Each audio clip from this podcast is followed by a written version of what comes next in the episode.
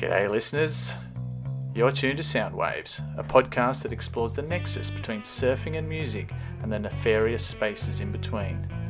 Between the wave and the rave, between the heaving shack and the Marshall stack, between neoprene and spandex, the mosh pit and the death pit, fiberglass and vinyl, the boogie and the board, between Brian Eno and George Greenough. So wax up your stick, crank up the stereo, paddle out into the secret sonic surf spot that is Soundwaves. Tales from the shack, shack, shack, shack, shack.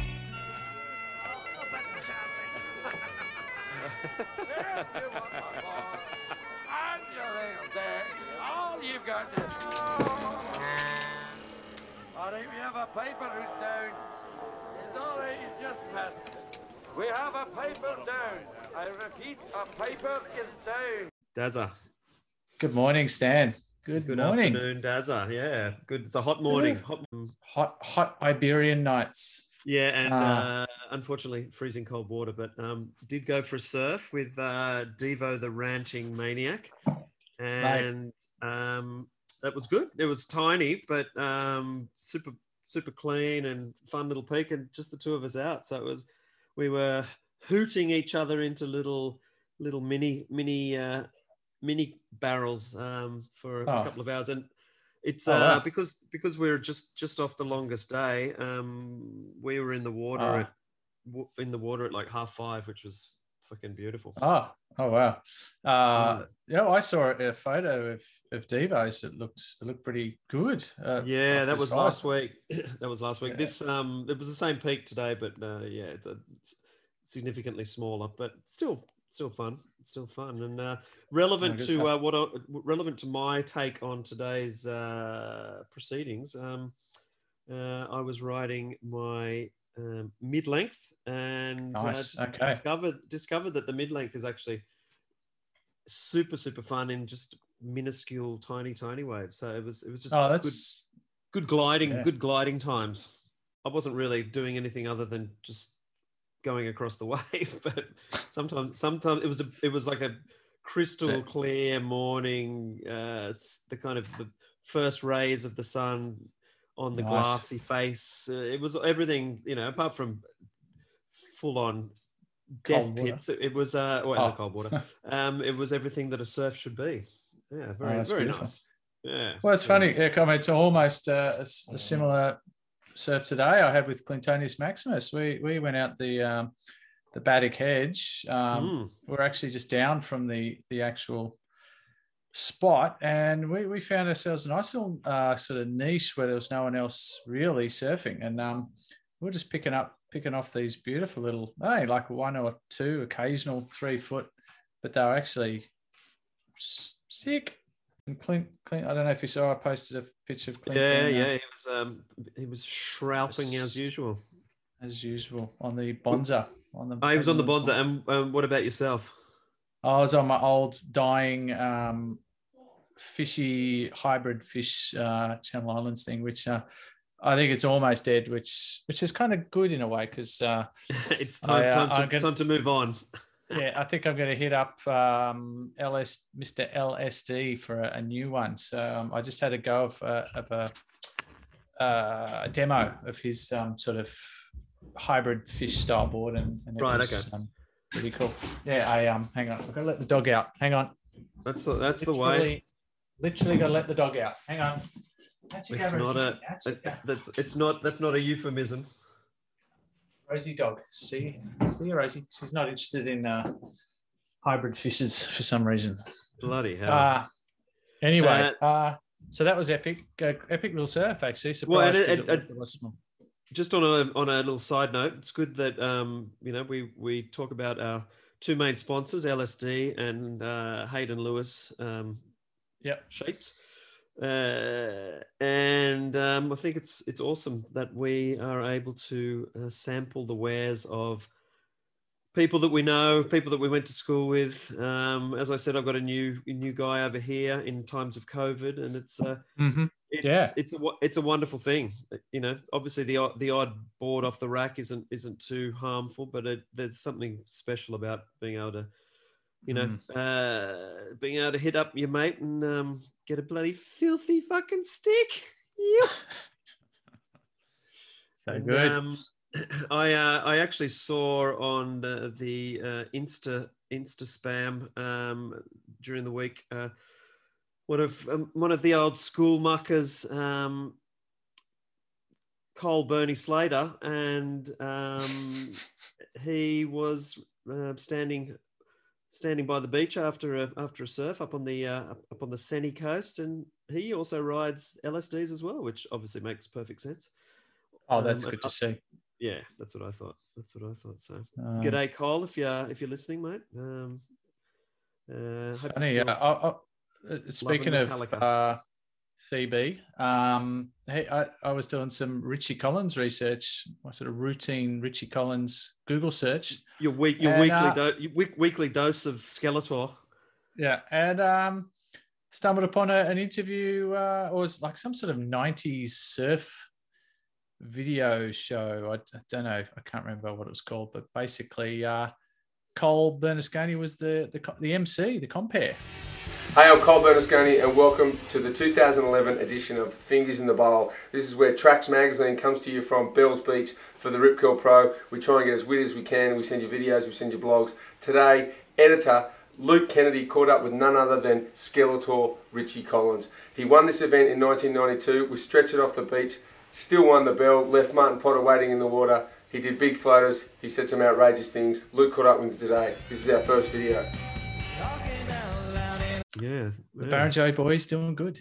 Yeah, done Um, good, played hard.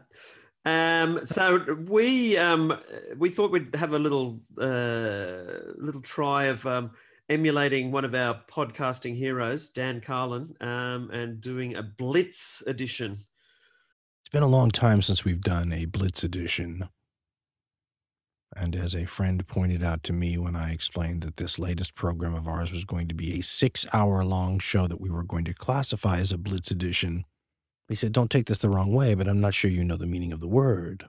So, which I guess is a truncated um, version of our usual uh, rambling uh, in, inanities. So we're going to try and really chisel Keep this one brief. down and keep it keep it brief, and uh, yeah, see how we go. Uh, so I think we it, it- do it. for, for all your listeners, it's, this is the um, the first attempt of a Tales from the Shack Sound Waves Blitz edition. So, Yeah. what's floating your boat? Floating your boat. Uh, okay, straight into the floater. Uh, Yeah. Well, I, I can't uh, let this one slide. Well, I can't avoid it. It's happened. I just turned 50. Um, so, wow. Hashtag blessed. That's all I can say. I got. Uh, I didn't. I didn't. Uh, I didn't ask for anything. You didn't. gift You didn't. wise, a- you didn't ask to fucking turn fifty, did you? No, I didn't. I didn't. But I tell you what, I scored big time. Um, apart from just the well wishes, had a pretty fun party. Unfortunately, um, the Iberian connection couldn't couldn't happen. Yeah, Um, we uh, our, to- our our tickets got lost somewhere along the way. Yeah. Yeah, we were But- there in but- spirit. We were there. Oh yeah, yeah, of course. But basically, I I, I scored some excellent reading material. I got uh, off, off brother Bodger. I got a book called Waves and Beaches: The Powerful Nice. Dynamics of Sea and Coast, which is it's a Patagonia um, published book. Was re- it was actually first published in 1963, and it's basically Wow. it's been republished with a bit more uh, modern context. Um, it's basically a so- pretty heavy science heavy on the uh, mechanics and sort of modeling of waves, sand movement, and the uh, power and dynamic nature of the ocean. Um, so it's, Wow. it's full of sort of mathematical nerdy uh, formulas for wave height, frequency, um, you know, the whole shebang. So it looks it looks fascinating actually. So yeah, I've, I've got a I've got a similar book actually, The Science of Surf or Surf Science Oh, is- is that um, someone Butt? Is that some? Yeah, yeah, Tony Butt. Tony Butt. Yeah, Yeah, he's that- an English. yeah, I think- English academic. Um, I think he writes Yeah. on magic magic seaweed and stuff as well. Um, Yeah, yeah, he's interesting. good. Interesting stuff. But so so that was one book. I got Beyond Litmus. Um, uh, Andrew Oh. Kidman um, sent me this one, which is great. So that's basically a follow up to Litmus, sort of, um, which I haven't I haven't seen because there, there is a film. I think I got a DVD in there as well. Beautifully bound, kind of cloth bound book. Um, yeah, everything everything they he does, uh, they do is Yeah, um, gorgeous. Yep. So that's epic. I got the Sean Doherty book, Golden Days. Ah, yeah, I've heard Um, about that. best years of Australian surfing with with the Newport Peak Boys on the cover, and even a little bit of bog in the background. So So how good's that? And then, and I, I assume that he's saying that the best years of uh, Australian surfing were somewhere between 1987 and 1991 on the northern beaches. Uh, yeah, basically. No, basically it's a, like it starts off with Isabel Letham, our f- Oh, Australia's yeah. first ever Western surfer, at least um, in 1915, uh, and just following through all the way through to pretty much present day with Nice. different iconic surfers. Uh, pretty a good smattering of female surfers, which is which is really good to see. Phyllis O'Donnell, which I don't, I, I have heard that name before. I'd love to know more Yeah, about her. didn't she win? Be- she, didn't she win bells like 10 times or something? I think so. It's an amazing picture of her doing this soul arch kind of trim uh, in the inside cover. Just awesome. Uh, so that looks really good. I got some excellent tunage actually as well. yeah. Um, uh, Shotgun Willie gave me uh, a, a Willie Nelson album, Redheaded Stranger. I got an Alice Coltrane album, which looks pretty fascinating.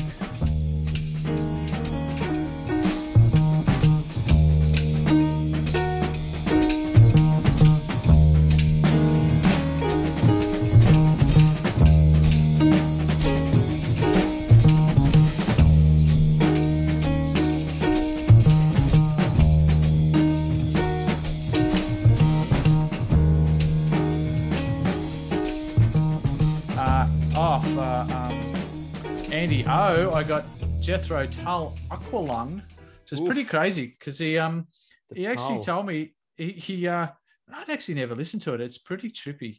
Oh, Um, yeah. and he said he just grabbed it at last minute, sort of present. He just grabbed it out of his out of his mother's um, attic, so he stole it off his mum to give to me, and he he totally didn't realize that it was um, recorded in 1971, exactly uh, 50 years Oh, ago. there you Um, go. There you a go. very a very um, apt present. And and in the same vein, I was given a 1971 mint edition. I tell you what, of Surfer magazine. Um, Mm, yeah, I, I feel like I I should. saw a photo of that. I feel like I should be reading it with like gloves and tweezers or something, so I don't you know, Absolutely. wreck it. It is, in, and I, I've posted some pictures of some of the boards advertised in it. It's nuts.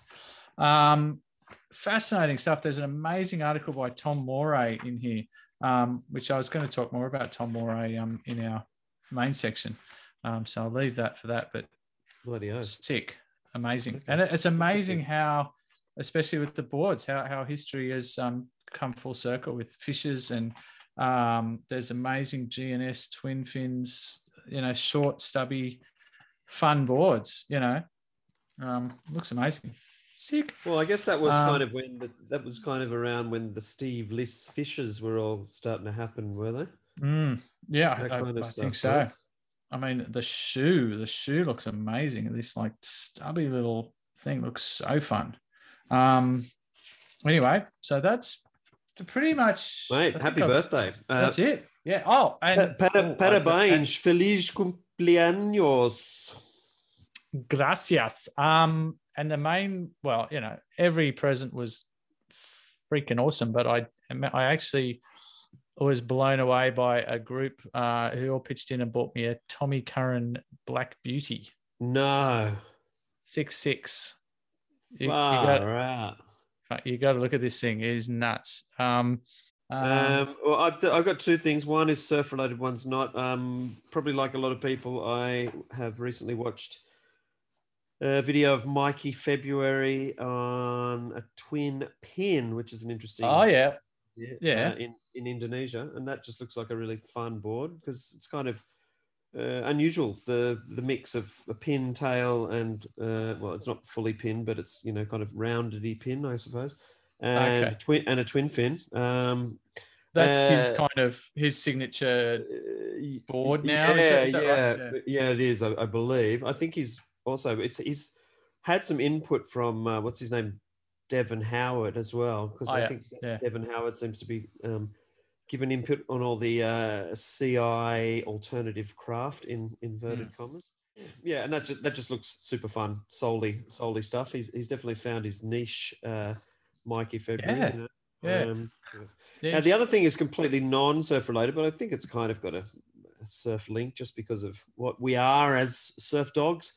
Um, there is the one an algorithm, one of the one of the many algorithms that exist in our uh, in our multiverse. Um, Through my way, these videos, which are documentary videos from the '60s, I assume, of a guy called Dick Proenneke, P R O E N N E K E. And this is a guy who, in his late 50s or early 60s, maybe 60s, he went and built a log cabin in the middle of nowhere in Alaska and just Wow. l- lived there for like 25 years in this log cabin and videoed it. and it's just epic. I, I suggest wow. I recommend anyone goes and checks uh, check, and they're full on like um, uh, they're obviously YouTube has turned turned a lot of them into shorter videos, but they're a full like kind of hour long, um, almost like what you would have seen on uh, the world around us or something back in the day. Um, So and yeah, really, really interesting. Um, he just seems like a fucking very handy dude, and it's just amazing what what people can can do with their um, with their wits and you know and an axe. Another hundred yards, and I broke out of the brush to my pile of cabin logs I had cut last July. I sat down and leaned against them, and while I chewed on a chunk of smoked salmon, my eyes wandered over the peeled logs. That had been a big job last summer. Hard work, but I enjoyed it. Uh, so Wow, you've yeah. and you've mentioned obviously the music that you got for your for your birthday. Uh, the only musical thing that I will talk about that I've been into is a something that uh, I've had for a long time, but for some reason I uh, started playing again, which is a guy called Ludovic Navarre, um, Oh, okay. otherwise known as Saint Germain. Um, Oh, yeah. yeah. And there's a double album called From De- Detroit to Saint Germain, which is kind of, I guess it kind of shows his journey from kind of house DJ to, uh, I don't know, electronic uh, solo artist. Uh, yeah, and there's a couple of songs. There's one called Prelusion, which I recommend you go and uh, check out. And there's another one, uh, which I can't remember what it's called. Uh, oh, here we go. Um, and it's got this most incredible um, trumpets. Uh, Oh, mm. How are the Uh, I trumpets? think it's called il il. It's either il or percussion. But anyway, it's um yeah, it's it's fucking crazy, beautiful, beautiful, So- beautiful. So French house was super chic and pretty nice. fucking- Yeah. pretty damn good. Yeah, and um, then he kind of morphed into yeah, lots. Of, I mean, there's lots of jazzy, jazzy, housey stuff, but um, the the the one that with the trumpets, it's like uh, it's something straight out of Havana. It's real salsa-y, um, right. salsa house, which is yeah, pretty pretty damn funky. Cool. So, yeah, okay. that's Yeah. Well, we'll, Been, we'll um, put that been on the. rocking my brain. We'll stick that on the Spotify playlist. I have a link to that. Um, Uh, we do have some. We do have a, a well, I, I guess a look back. Um, we've got some. Uh, we've got some correspondence from the listeners. Nice. Uh, one You've of them uh, you're checking the mailbag there. yeah, well, yeah, very infrequently. So I do apologise to to one of the uh, one of the listeners. Uh, we got something which I'm not sure is spam or not, but um, some guy called Alex Sanfilippo, um, and that's basically wanting us to join some podcast service. So that maybe that is spam, but it's actually it's it's uh, it doesn't. It's actually been written by. Uh, not by a, a bot, so um, something interesting to- okay. to, think Oh about. well. Oh well. And um, we've got another one from a regular listener, uh, Rochelle Moi. Ah, Rochelle Roshi. Moi. Um, and Rochelle says, Misters Nermelston and Bodger, I was greatly pleased to hear Pat Benatar's Love is a Battlefield played on your esteemed podcast. I was immediately roused and downloaded it onto my daughter's iPod. Yours, yours, etc. Rochelle Moi. so, uh, Oh, thank wow. you, Rochelle. Um, you, Our first uh, female uh, fan, which is which Mm. is great. Um, Yeah. Wow. Well, it, it, it's it's either a female fan or someone pretending to be a female fan. So um, you Well, never know. you, you just never know these days. So, Rochelle, Well, what, that's right. whatever, That's right. whatever, um, however you to Rochelle. identify, we um we love you. And uh, uh, just on another Pat Benatar note, um, one of the boys in our in a musical uh, WhatsApp group, we have um, yeah, he just got his second AstraZeneca shot, and so he sent a link to Pat Benatar's "Hit Me with Your Best Shot," and he Nice. said a, a bit of Pat Benatar should prevent blood clotting in a red-blooded athlete like me. Well, I mean, pa- prime sorry. prime 1983 Pat Benatar. That that'll that'll keep the blood pumping. I would have thought. Definitely. Um, So um, let's let's let's make like a um, let's make like a, a Nazi dive bomber and uh, blitz blitz the shit out of this mother scratcher. Blitzkrieg bop. Aye,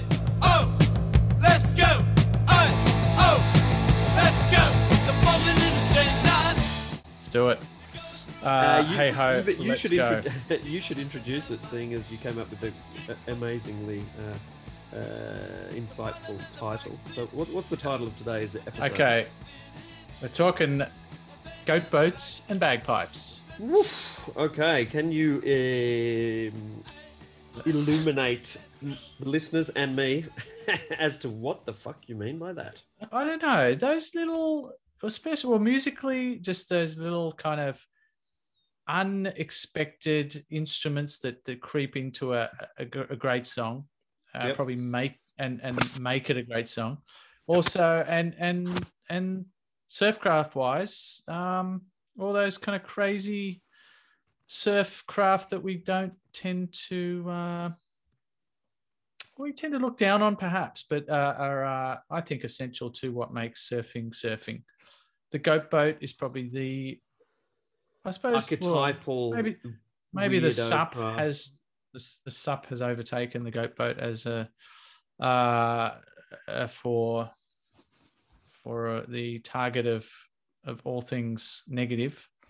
And I think, as you pointed out, the sup doesn't even count as surfcraft. It's no, more, no, sup, uh, more of a nautical vessel. Yeah, Um, it, it does. I mean, um, I would extend that to include the fucking foil, but um, let's not let's not go there. It's a blitz edition. I, I don't want to spend the next hour ranting about foils. So, um, All right. Foil boogie board.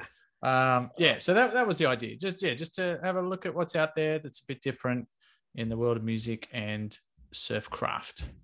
And I've got a few yeah, a few ideas of of why it's good to look at the world differently in a different way, a different stance. It's all about the stance, I reckon. Um, so yeah, um, because I, I um, how about you? Well, I I've kind of gone on a slightly different tangent, but I guess similar. So I've looked at uh, one particular musical style Okay. and one particular surf equipment, piece of surf equipment. So, so uh, Nice. yeah, and uh, both of which are have some sort of um, appeal, uh, certainly to a, a particular type of, of person, but um, both of which could also be derided um, hugely. So, um, yeah. Anyway, um, but hopefully, uh, my uh, ideas will will uh, unravel uh, or or ravel um, as Mhm. as as as we blitz through this uh, this this concept. So, give Sure. give me a give me your uh, intro. What's your what what, what can you tell me about a goat boat and a bagpipe? Well, let's go.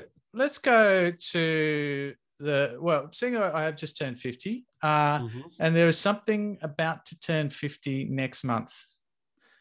It's short, it's spongy. The boogie You li- board. the boogie board. That's right. There's something really rolling around the USA. The Morey Boogie Bodyboard is here to stay. Put your body on a boogie, grab your Morey Boogie. Put your body on a boogie, get a slick bottom boogie, and you'll be surfing today. A bodyboard can do things nothing else can do. You can bend them, you can bounce them, you can roll them too. Put your body on a boogie, a slick bottom boogie, and we'll all go surfing today. Boogie. July 1971 is No the way. Birth, the 50th birthday of the boogie board, and it- it's pretty fascinating. I I've only just sort of delved into the life of Tom Morey, um, and as I mentioned, he he, he featured in a, a fascinating article in the 50 year old surf magazine I, I was given. But um, yeah, so so he basically invented the boogie board when he saw some kid just on a on a I think a broken board or whatever, and and sort of went to the to the um uh you know is his mad inventor. Um, so he went to his uh, shed and, and pulled out the boogie board. Interestingly, he was originally going to call it the the snake.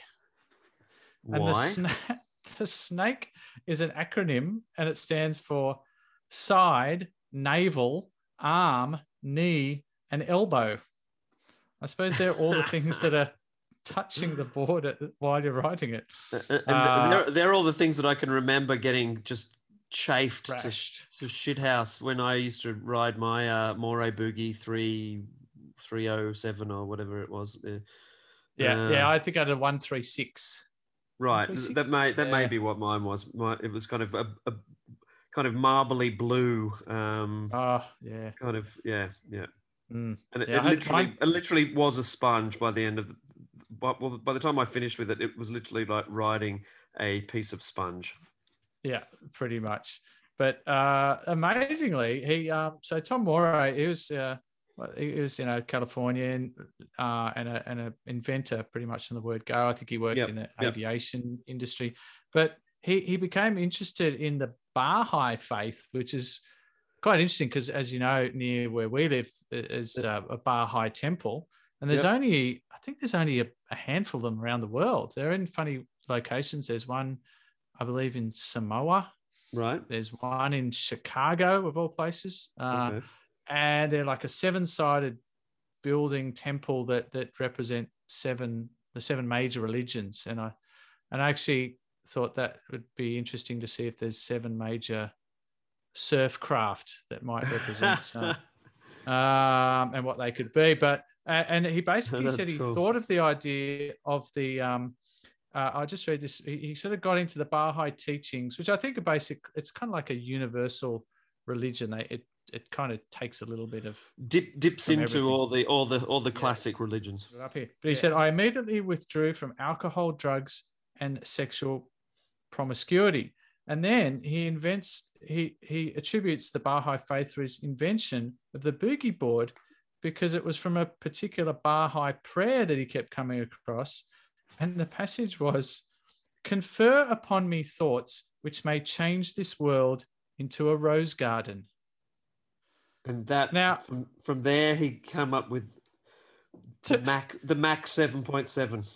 I mean, I think of a lot of things I think of boogie boards, but I don't think of rose gardens. But No, Yeah. So I reckon that's amazing. I, Um, I never. I beg your pardon. I never promised you a rose garden. An, an obscure, in inverted commas, surfcraft which went mainstream, right? it went nuts, hey. Yeah. Um, It's like Yeah. the um, what what what would be a uh, it's like Devo, not our not our ranting um, buddy, but the band, you know, Hmm. an obscure bunch of eclectic weirdos that went went mainstream. Oh,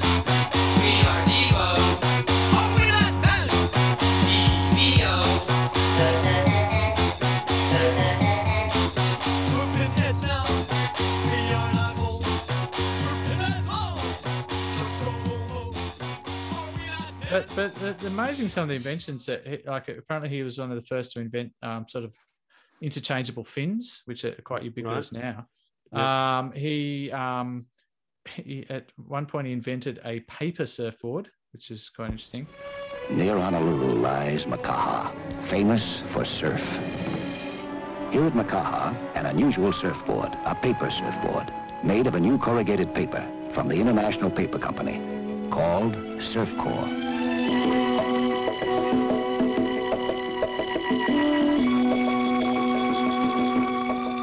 Surfcore stays strong, stays rigid, no matter how wet it gets. Surfcore, from the International Paper Company, where good ideas grow on trees. and in, anyway, in this article that he wrote, this is 50 years ago.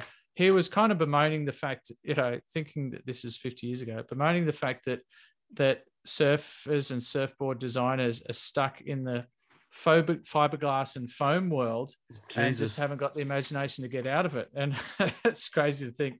I think he'd 50 be quite disappointed, disappointed to think that we're still in there. But he's he's written this article about uh, sort of um, he just says um, trying to imagine the next generation of boards and how crazy um, they could be. So the, the headline of this article is called Space Boards, Air Lubricated, Motorized, and Sodium Bicarbonated.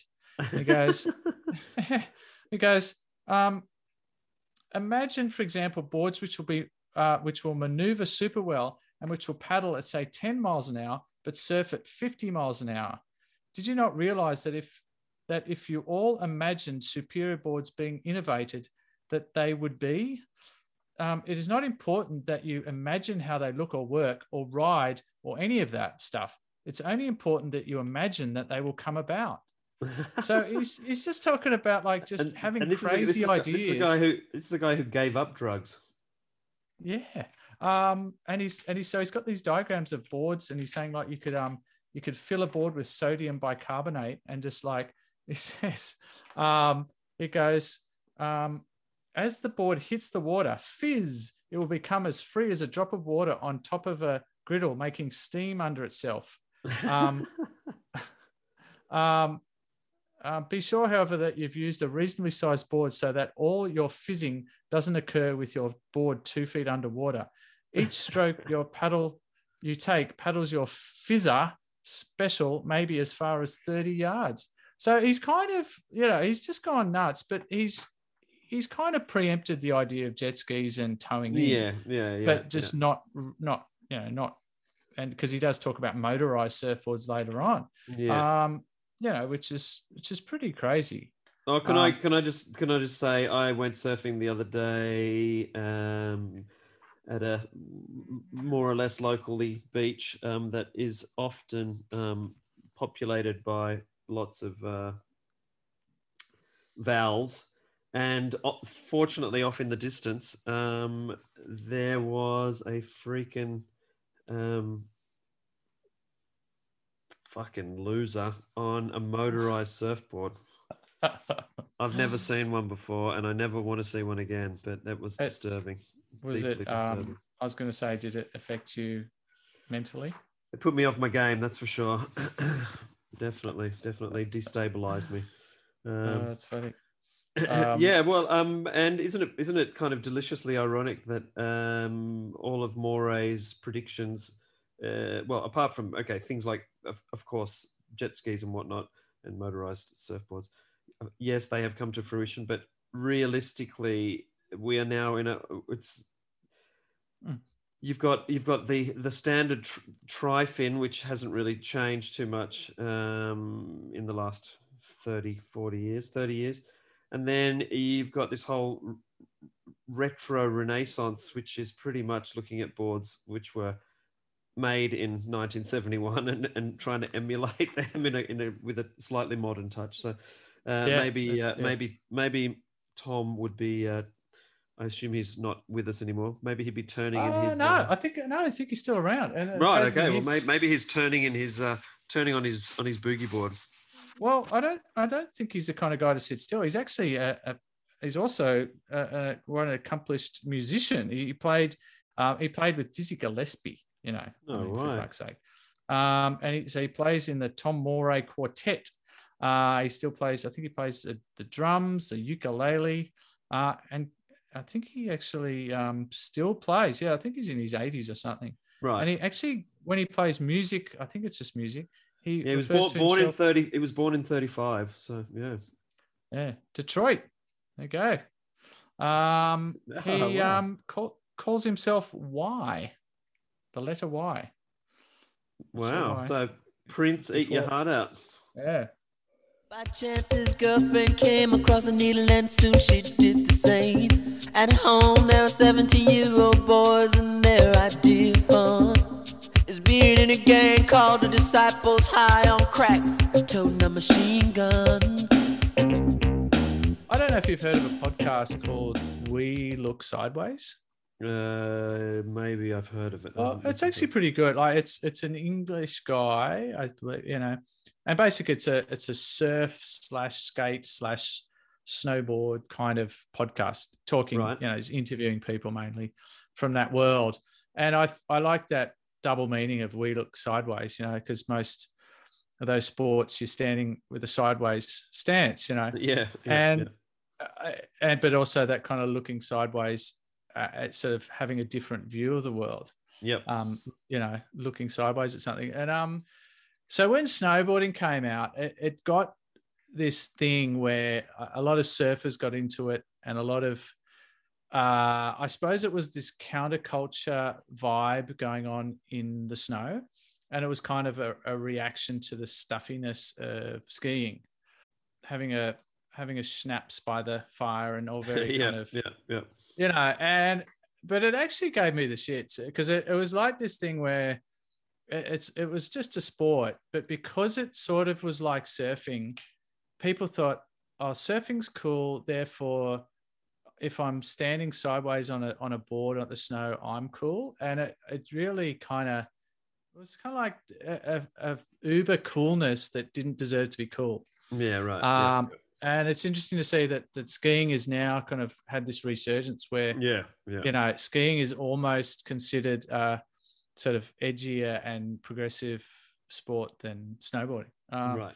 and it made me think about about sports where you stand front on, and there's lots of surfing um, devices where if you're front on, you're kind of in the in the kind of uncool zone. So there's well lying down on a boogie board, you're kind of front on, knee boarding, Yep. uh, goat boating, Yep. uh, supping, I suppose, in some way too. Mm, Yeah. Uh, but that doesn't count, does it? But no. yeah, I just find that an interesting thought. Yeah, that that is. That's, uh, that's stand front it's- on is so- almost facing forward is no cool. yeah, but it's I kind of think it is cool in a way because it's you know when you see that crazy guy skiing down down the waves at um you Mavericks or whatever. know Mavericks or Jaws. I don't want this to be looked at as a, uh, a circus act because uh, ever since I started, I was hooked like a little kid, just like I was when I started snow skiing. So there's something like that that really keeps me going, and I know that that's what I'm looking forward to as far as proving that you can actually turn on the waves. And now being here at Jaws, this is kind of the next step. To me, this is like the Alaska of uh, skiing. Something with surfing and skiing, we all, you know, like to do both, and to be able to mesh them together, I mean, it makes complete sense. You know, just the feeling of free skiing and, and doing open, big lines, and that's kind of what got me back into it. There's something about standing front on and just taking something on, which I think requires more guts and bravado. And it's almost like when you meet someone walking down the street, if they're standing front onto you, they're they're kind of open to you. But if they're side, I mean, when if you're on a fight with someone, Side on, they're, they're fucking dodgy bastards. yeah, yeah, it's like a boxing stance. Yeah, So- yeah, that's right. Ready to Uh, I don't know what that theory or what that thought means, but I just thought it was an Doesn't doesn't one. matter, mate. It's fucking very entertaining. I I, I, I think you could go a long way with that uh, that theory. It's uh, Yeah. very cool. Uh, just And a little, some- little just a little aside, or a little bit of extra information. Um, some of more um, uh, Morey's board models um, were the snub, the peck penet, the peck penetrator, which sounds a bit pornographic, um, the blue machine, the camel, and the trisect. So the trisect was a, a travel ready three piece board. Oh yes, yes. came with it came with its own suitcase. No way. That I mean, that would be. I wish that kind of Well, it would make traveling a hell of a lot easier. Yeah, yeah. That's awesome. So he was awesome obviously guy. it was he was and is a, a man well ahead of his time. Definitely. Um, so how about you? What? So you you've got Mm. Well, well what I what I thought about is that for me, I mean, all of those surf crafts actually, I think they have some sort of cachet of cool, right? Um, yes, they Mm. may be, uh, they may be uh, frowned upon in certain circles, and the kind of people that frown upon those kind of people. I mean, goat boats probably have bad rep because you know invariably it's like the sup. There's idiots that ride them, and they're a dangerous piece of machinery if if an idiot's riding them.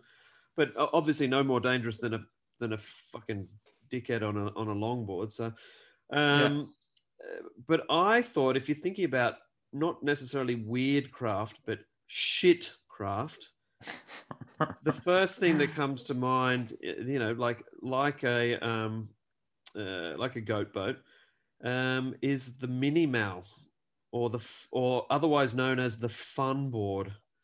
And the I- mini and I- and I thought that thinking from a kind of evolutionary uh, process perspective, which I'm going to do with the music that I'll um, my bagpipe equivalent, um, the uh, the mini mal is you know such a ridiculous and such an invasive uh, um, uh, species it became in whenever it was. I guess the 90s would be, would have been the heyday of the mini mal.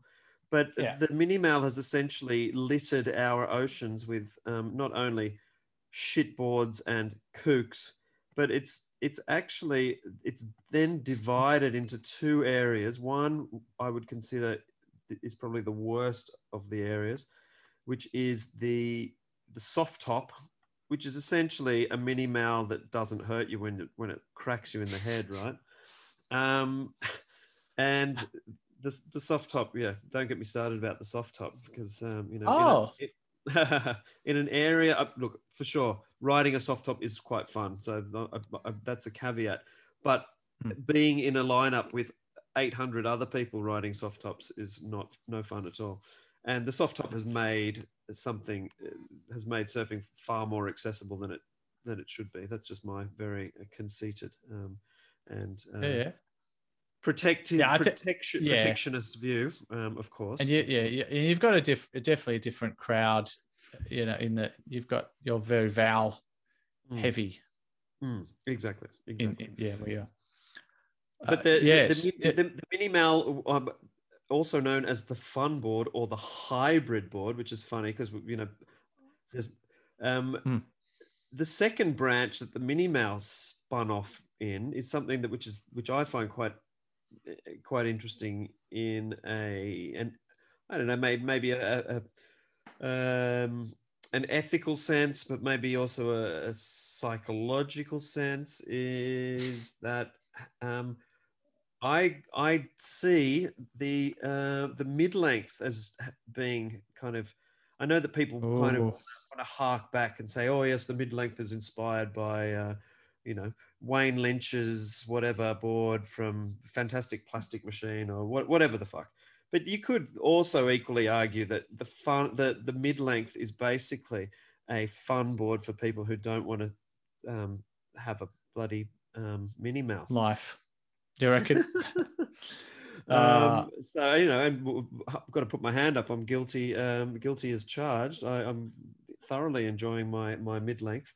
Um, Yeah. But I do think that you know, it's like it's like one of those. Um, it's like one of those people who has a, a Nazi relative in the in the background somewhere that they don't really want to talk about. You know, it's, it's, it's um, we should all we should all actually slap ourselves around the face and think our cool cool cool um, uh, mid lengths really could be described as a fucking hybrid fun board mini mal in disguise. That's right. It's a mini mal that's gone to escape to Argentina. Exactly, and and and gone to a finishing school, so it actually it- it's uh, it, it doesn't look like a um, doesn't look like a uh, a piece of um, uh, fascist scum. It actually um, it's it's a lot more refined. Yeah. Uh, yeah, I always describe a mini mal as as as a board that that uh, satisfies the worst of both worlds because it's it's it's not big enough to ride as a mal. Like you can't you can't Yeah. you can't walk on it. You can't Yeah. hang yeah. five because it's too short, and you can't ride like a shortboard. No. So it's basically it's got all the limitations of of both boards without the positives. Absolutely, and there's there's a the the internet as it does threw up a, a wonderful thing. Um, there's a site called surfscience.com. Learn more, Oh. surf better. Uh, never seen it before, but um, they have a little uh, they have a little section on fun board mini the minimal, Oh, and dear. this this is and it says great for beginners, versatility, less cumbersome. I find this very funny. Longboards are often quite big and cumbersome for many people. They are heavy, hard to carry, and difficult to transport, especially if you have a smaller vehicle. A mini mal can possibly fit in your sedan, which leads me to believe that this is an American site. Don't take for granted that it can be much easier to carry than a longboard if you had to walk a mile uh, or two to your surf destination. When you're out in the lineup and sitting on your board, you'll find turning your mini mal around would be much easier and less awkward than turning your long longboard. Fucking hell. Wow. Remind me not remind me not to go back to surf science, learn more, surf better again. yeah, so that's my uh, That's my my uh, my goat boat equivalent is the uh, is the fun board. Um, Okay. Uh, taking have the, you ever a- the fun taking the fun out of surfing since 1992? Wow, that's. Uh, have you ever had a go of a goat boat? Uh, no, I haven't. I what, haven't, I've no. had I had one go. It was the most terrifying experience in my life. It was in can imagine. Perth on a sh- in a shory sort of beachy break, and you're strapped to this thing. Is the most terrifying thing in the world. Uh, um, yeah. Are there, are there any very- more? Sorry, are there any more honourable mentions of weird and wacky surfcraft? I mean, I guess the, the surf mat. Well, the knee board. yeah, Um, the knee board. Oh, the course. surf mat. Yeah, yeah. Uh, surf mat. I mean, I grew up with a surf mat. I mean, they are Mm. pretty awesome. And yeah, I, they um, are awesome. Look, Well, again, and um, again, they've had a retro kind of rebirth, haven't they? You know, Yeah. Rasta, Rasta. Whenever he goes to uh, the Mentawais, he's always Paxi's surf mat. packs his surf mat. I guess you know it's probably Yeah. quite quite practical, really. Um, anything Uh, else? Any weird and wonderful? I mean, the belly bogger. We've talked about that on previous episodes. That- oh a- my god. yeah. Yeah, we had a we had a bit. I got a belly bogger off my father-in-law. He sort of just said, "Yeah, have a have a crack at this one," but uh, fortunately, it fell apart. I think we I might Mm. have mentioned that one. No, Uh, yeah. What, what else? Um, the well, the alaias and those those kind of things. Uh, Yeah, I've never had a yeah, go no. off. I, I they look No. a bit too hard Yeah, my too. skill level. I think. Too hard basket. I'm I'm I'm with you on that one. Uh, Um, yeah. Well, and then Um, and then again, I mean, why don't we just add to it the fucking nineties to early two thousands thruster? Yeah, I mean that's that's a diff, The- that's just like The, um uh, the, yeah the whatever it was, seventeen and three eighths fucking um, Yeah. thruster, six two, 17, 17 and whatever it was. Uh, It's yeah, just- you may as well be like- riding it. You may as well be riding a bloody goat boat or a freaking mini mill. it's it was a weird time. It was like Mm. we were all university students thinking we could do, you know, applied quantum maths or something. Yeah, totally. What were we It- and it, thinking? it, Like- it just it, well, it just retarded our surfing by a decade, basically. Yeah, So, it um, didn't help. It didn't, Uh, it didn't. So what about what about on the musical aspect? Uh, you're not going to talk about bagpipes specifically. Well, that that's what got me started. Obviously, uh, Yeah. well, not obviously, but but there's I think it's a it's a very commonly referred to song for for just using the bagpipes. Um, was uh, "Long Way to the Top" ACDC. Yep. Um, and I think that's what kind of got me started on the the whole bagpipe thing, which is a great like like I mean it's a fantastic song and and it was kind of genius to stick bagpipes in it.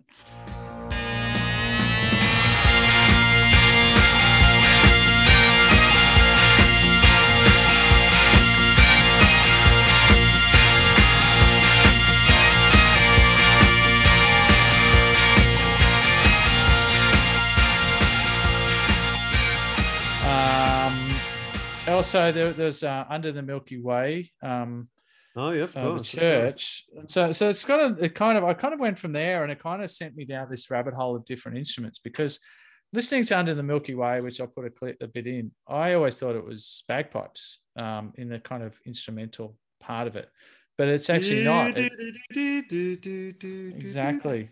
That's okay. Um, but it's actually a, a device called an E-Bow, Ah, yeah, um, yep, yep, yep. which is which is used on a guitar, which is basically an electric device to make it sound like a, a bowing, uh uh, like say a violin.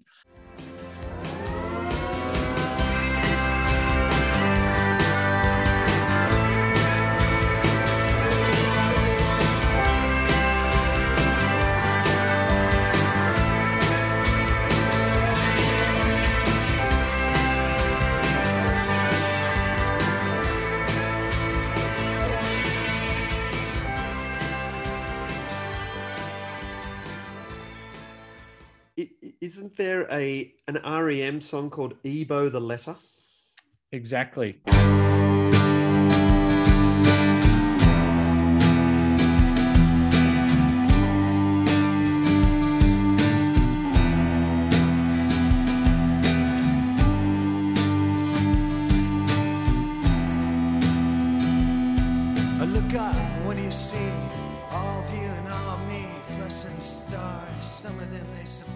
Surprise. I probably one of the best, the last best song sorry. by REM did because they kind of went shit. Ooh, that that is an absolute cracker of a song. They did Yep. go shit. Yeah, no, that, that's But uh, all bands go shit. That that's just that's just the way of the world. It's it's fine. even Radiohead. Um, Yeah. Uh, and and also another great uh, E-Bow song is uh, "Godless" by the Dandy Warhols, which I think you Oh. mentioned.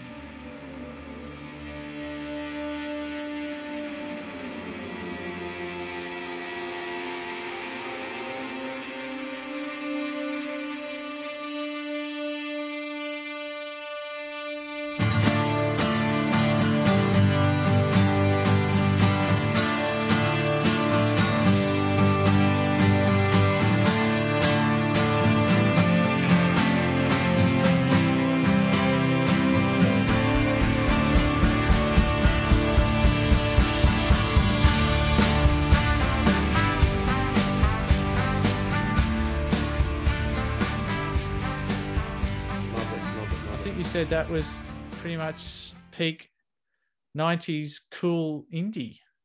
Yeah, opinion. well, I, I, I may have been drunk, but um, uh, I there is something. There is Oops, something sorry, that's just my wine really. Oh, that's the way, mate. That's the way. Yeah. I don't know. There's something about the Dandy Warhols that, um, again, I think they had a little flourish, and uh, it's not something, not a band that you would listen to often No. A lot of, but that kind of the period when they that song that was, that unfortunately they probably made, well fortunately for them, but they made ridiculous amounts of money from Vodafone.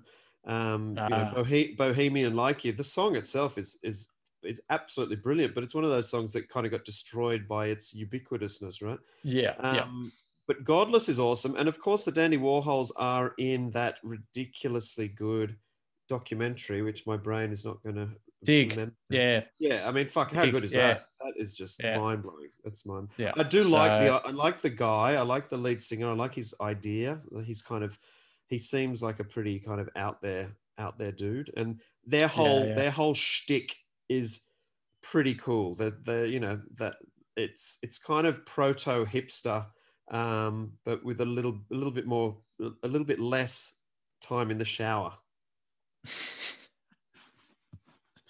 I like that. A little bit less less emphasis on the uh, the tats and the hair care, and more on the actual substance. Yeah, it's kind of like that what a, you're kind of like a, it's kind of like the midway point between grunge and hipster. Gripster. I like it. Ah, that sounds like a, a that sounds like a file sharing app. Oh yeah, I got the Gripster in, the yeah, Gripster. 90s. Oh, I got the. You got to go to the. Uh, you, you've now got to go to the the uh, the pirate Gripster because uh, Gripster got co- closed down by um, by uh, Spotify. Yeah. Um, Uh, any so- more any more E-Bow songs? No, that's a that was made for the eBay, but that's a, actually that led me on to um, some other crazy uh, instruments. Uh, the the theremin, um, which is basically a 1920s instrument by some Russian or by a guy called theremin. Uh, you posted Um, a photo of that, didn't you? Yeah, so basically you don't touch it. You just it's like this proximity thing. You put your hands near it and it makes yeah. this space agey noise. So the Beach Yeah. Boys use it and good Yeah. vibrations. Yeah. I'm picking up good vibrations. She's giving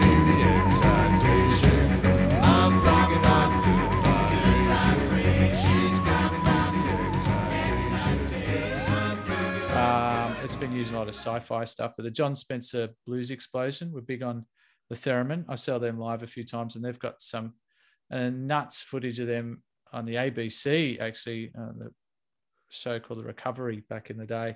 Oh, yeah. um, which was nuts with the theremin. The Jon Spencer Blues Explosion. Please make them welcome!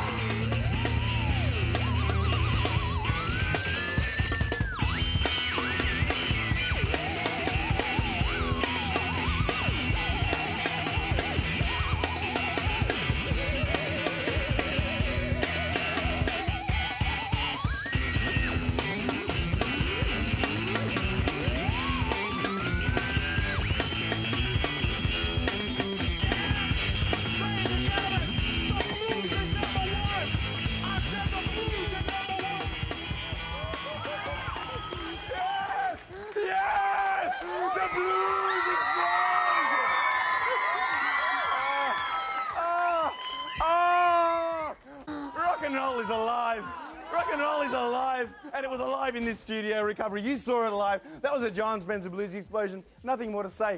Wild Thing by the Troggs. They actually, I thought it was a recorder, but it's actually uh, a, an instrument called the Ora, Oranica or something like that. Basically, it's a From South America or something, I guess. sort of a recordery kind of thing.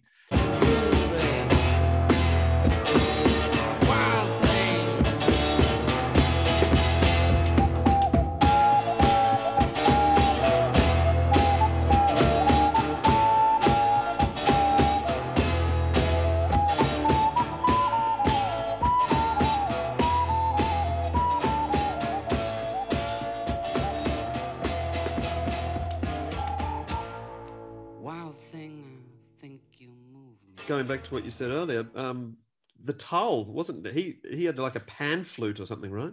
Or Well, a flute. I think it was a bit. Just a well, I think it was flute. Yeah, It was a flute, Um, yeah, go. Yeah. they used the flutes. Uh, I think they probably did use a lot of kind of um, drugs. Yeah, lots of drugs. But speaking of drugs, there was um, another instrument I've got. Is the uh, the siren whistle, which is basically I'll have to play um, so you know what it means. Jesus. Um, this is from Bob Dylan, Highway 61 Revisited.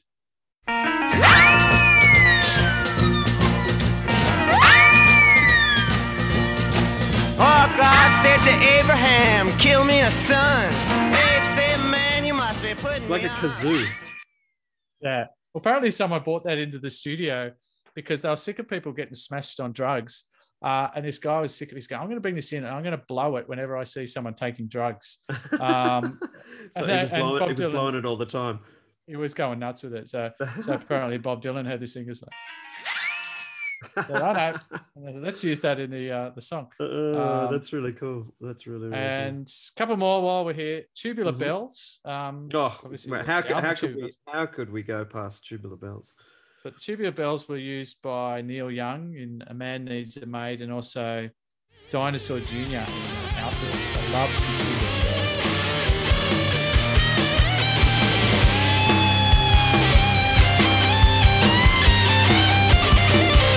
I know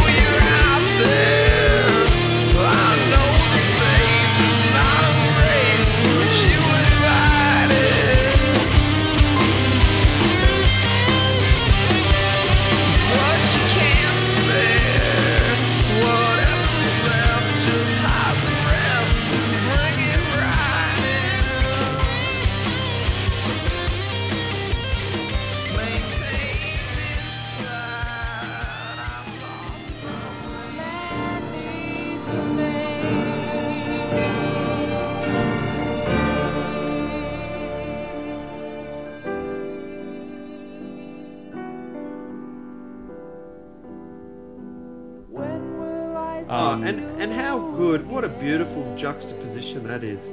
Neil Young and Dinosaur Jr. I reckon Neil Young would love a bit of Dinosaur Jr. and obviously Dinosaur Jr. versa. a lot of Neil Young. Yeah.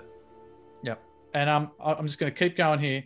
And so, Absolutely. and the, the last kind of crazy instrument, uh, a sort of physical instrument, is uh, the vocoder, which was was Oh, made yeah. famous by Peter Frampton. And basically, Yeah. you somehow speak through it, but then it goes through your guitar, and so you can right. give this weird kind of vocal effect. And it was actually used, well, by Peter Peter Frampton made famous, but it was actually used by Big Boi. Um, who I think was Oh. one half of um, see one half Outca- of um, OutKast. OutKast. Yeah. Yeah, and, and a song called Shutterbug. It's, it just sounds like a, a That voco. Uh, it sounds That's a bit. such a good song. Yeah, so so I like that. There's kind of how the the old and the new sort of blend um, with weird instruments.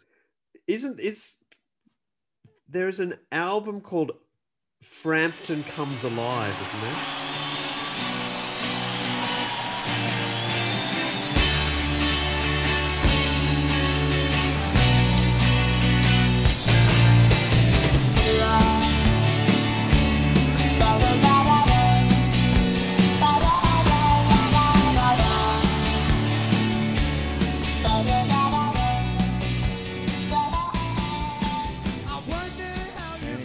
Him singing through his guitar, basically. Well, but I mean, the Dinosaur thing- Jr. and- actually does a cover of that, which is pretty Well, awesome. and also, you know, Daft Punk, th- you know, obviously that not Hmm. necessarily use the vocoder, but something similar. I mean, and then you've got, and then you've got that whole vocal, um, uh, what's the word, enhancement that people like Cher and Kylie Minogue and stuff use. So you could argue that that's kind of a, Well, that's, it. I think that's, that's, an that's the- evolution the of that. yeah, right? auto auto tune, I suppose. call that, Exactly, yeah. exactly, right. Um, so so that got that that's pretty much got me then down the electronic track. Uh, you Yeah. know, like with electronic instruments, and I but I think we probably could do a whole episode on. Well, on why don't we? Because uh, can I just make a little? Um, I lived, um, Miss Mr. and Mrs. Nermelston. We lived for a long time in a suburb of Sydney called Fairlight, right?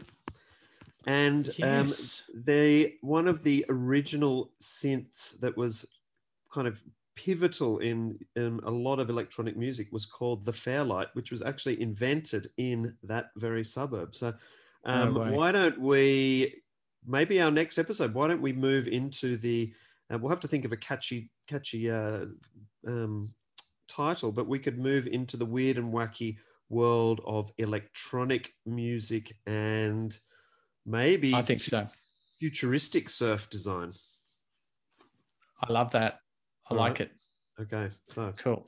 And so you've stay got tuned stay tuned listener cool. well Um, I've got, I've got, and so the bagpipes really inspired me because I'm living in a country where there is one instrument that is the king or queen or both of popular in inverted commas music, and that, my friend, is the accordion.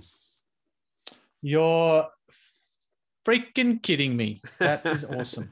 So, Um, um, po- popular music around here, and when I say popular music, I mean that in the summer, in a normal summer, not a fucking COVID summer, but in a normal summer, every village all up and down this wonderful country has a uh, little festival that usually goes for two or three days. Some places they might go for five days.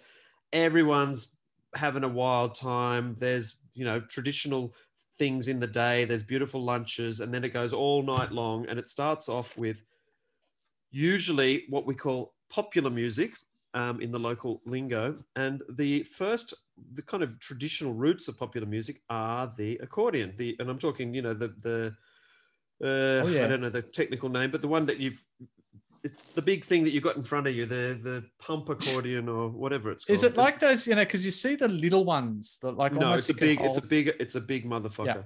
Um, it, Yeah. You have to, ha- you, you have to wear a harness and, and stuff to, Yeah. um, yeah. Yeah. And so the the and I'll put in some um, some classic accordion, but there's there's a guy called um, Quim Barreiros, Quim Q U I M, Quim Barreiros, and he is the kind of king of the accordion. Um, but there's a twist to it, so it's not just your classic accordion music. I mean, you can get you know, you you, you do see at, at um, fairs and stuff, you see gypsies with uh, who playing the accordion, and they're playing your kind of traditional accordion music. This is Yeah. like a, this is like a more popular twist. So what Quim Barreiros has done is he's taken the accordion music and then he's injected it with kind of double entendre risque lyrics okay and so he, you have everyone's dancing to this kind of you know it- it's So almost it's like, like an um, it's almost like a Portuguese. yeah, right. Portuguese I was gonna say like a Portuguese Benny Hill. Well, kind of, yeah. It's kind of it's kind of a bit like that. Um, but the, the the the Portuguese do have this kind of um, this kind of you know on the on the surface they're quite conservative, but um, you know they do love this kind of uh, double entendre type thing. I mean, in, in fact, we Yeah, live right. near, we- live near a city which is the, the most famous city in in um, in this country for uh, ceramic ware, and they the classic. Yeah, so they, they make all these amazing different ceramics. Um, but one of the classics is a cup, and the cup, when you, it has no liquid in it. Inside, it has a big erect penis inside the inside the mug. So the the, the So the as you're that- sipping on your latte, it, it, well, it the thing is, yes. So you would you would you know you would give your you would give your mate a uh, a glass of wine or whatever, and as they drank, this big red rocket would appear in front of them. Which um yeah. So, so uh, along those lines, Quim Barreiros, he has um, not only does he have his risque lyrics, but he incorporates them with traditional, very traditional ways of thinking, um, which in, in in many parts of Europe, but particularly in these parts, involve food. So his classic song is called Bacalhau à Portuguesa, which means codfish done in the Portuguese style. But it basically says, um, "I want to smell your bacalhau, Maria. So I want to smell your, I want to smell your codfish, Maria. I really want to smell your codfish, Maria. Let me into your kitchen. Let me into your kitchen so I can smell your codfish."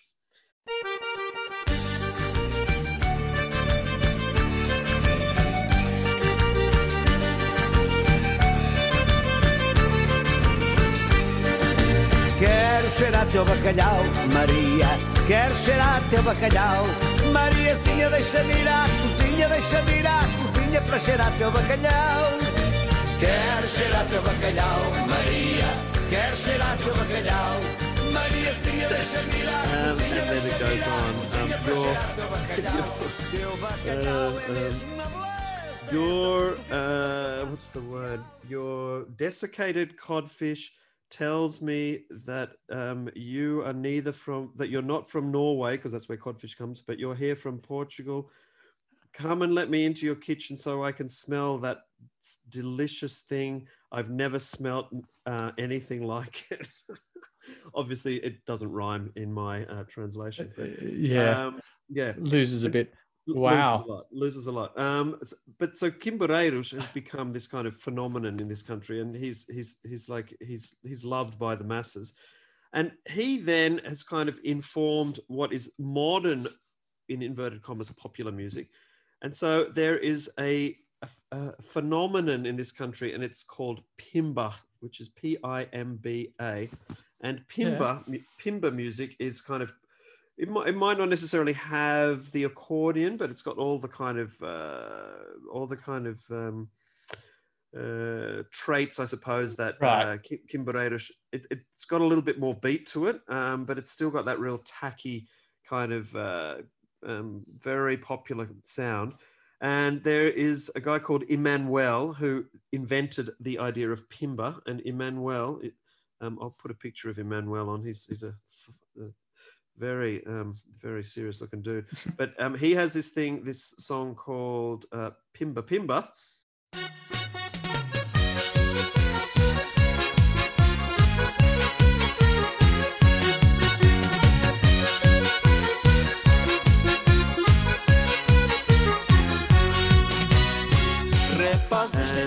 Um, and again, it's all about it's all about attracting the girls. It's um, Does um, it mention they- codfish? Uh, no, this one this one's actually a bit more clean clean living. Um, but basically, it says come and dance. You know, if, if the girl wants a kiss, the best way to get her is to, to dance to the pimba. Um, you know, um, using using music as your as your tool of seduction. And then you've got two other artists. Um, there's a girl called uh, Ruth Marlene, and she has a song called Pisca Pisca. Um, so there's Pimba Pimba. Pisca Pisca, and Pisca Pisca is so if you indicate um, when you when you indicate in your car, that's a pisca. So pisca pisca means to indicate, but of course That's the so double on, the double entendre means um, you know to wink, right? So um, Right, right. again, again, the translation loses a bit, but it says. All men have their tricks. To win someone over, they do brilliant things, but women already know their tricks, especially the wink of an eye, which is what they most use. The wink, they say, never fails, and it's a gesture that doesn't come off bad. That's why they go around wherever they end up. Where there are beautiful women, you only see this signal. Okay, again, the translation is shit. They look to the Yeah. right and wink, wink. They look to the left and wink. they go around seeing if they can win someone over. It seems it's working, and it has come to stay. The trend of the wink, wink.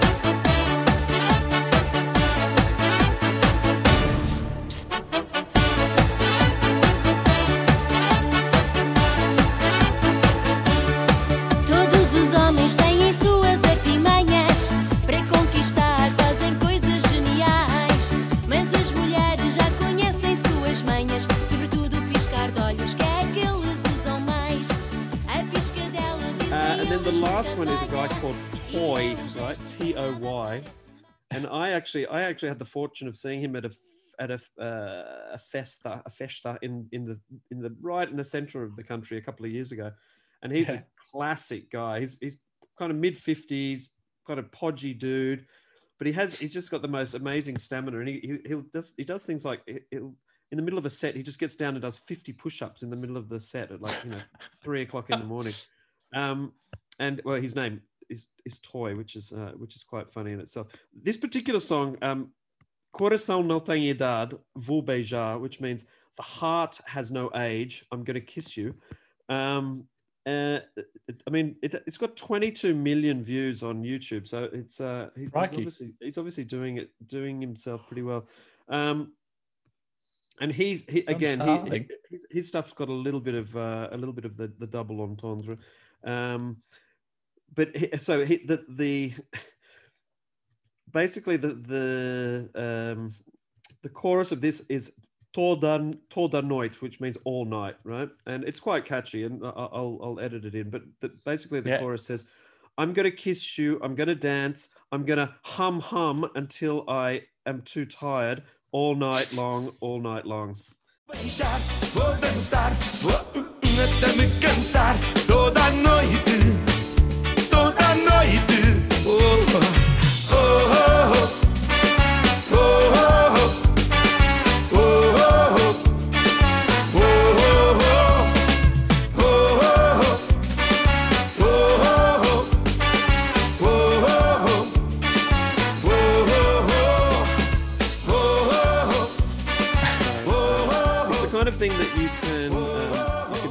To. Grandmothers can dance to. They know it's a little bit racy.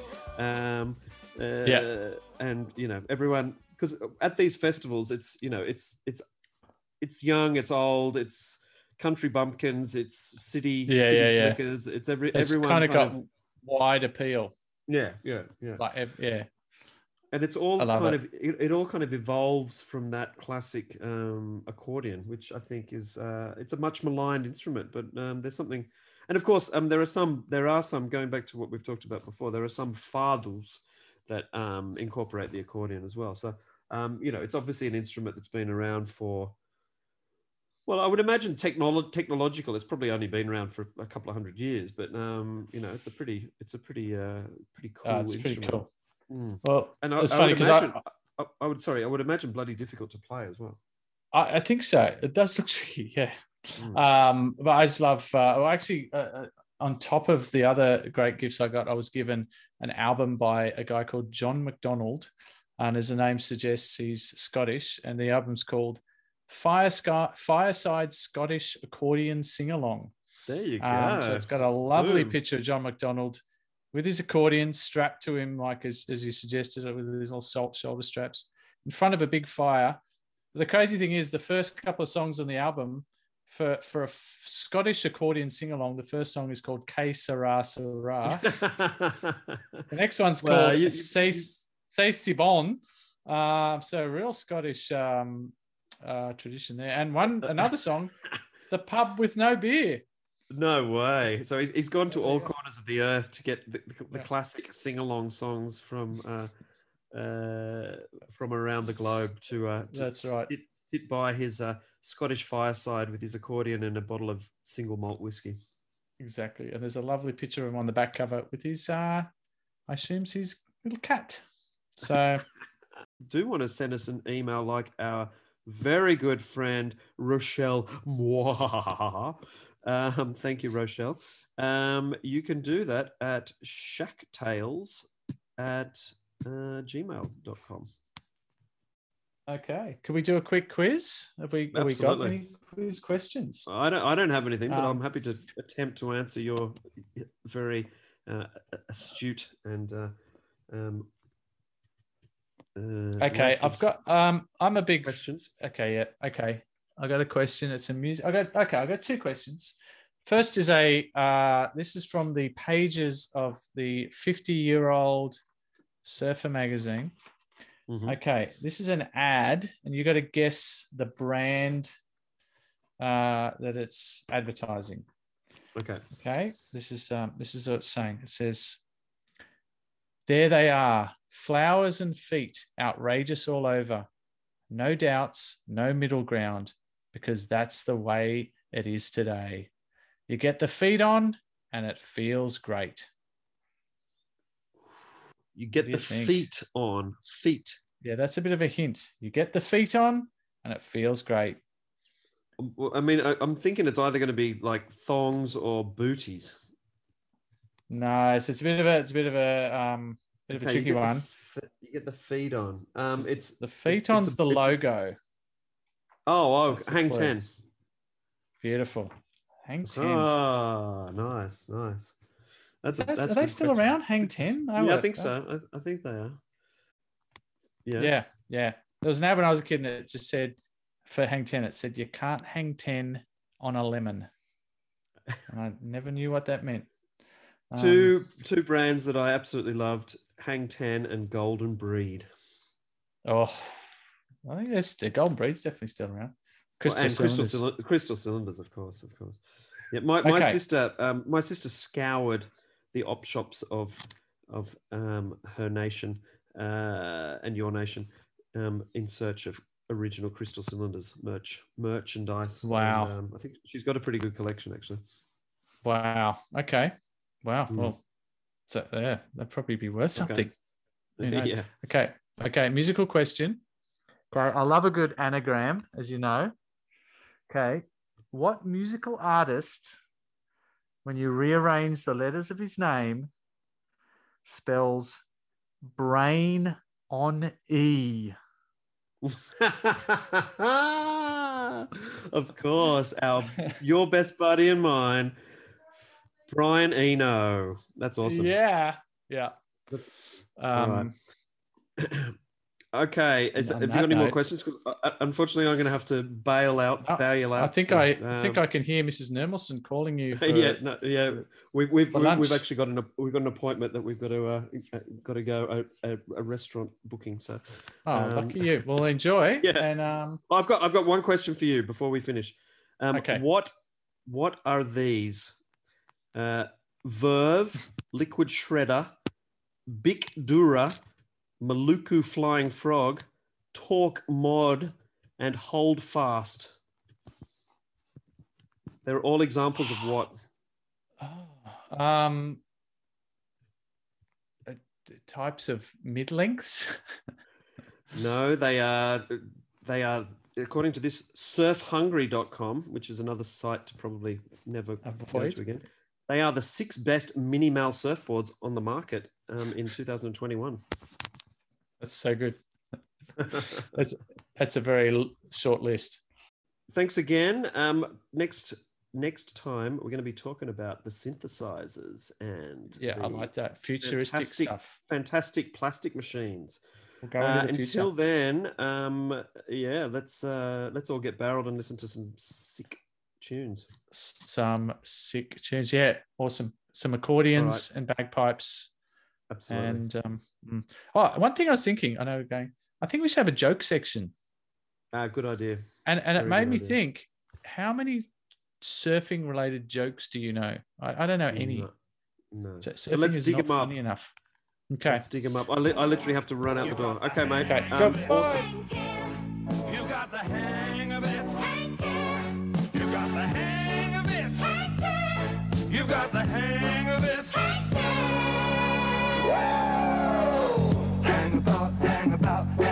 you gonna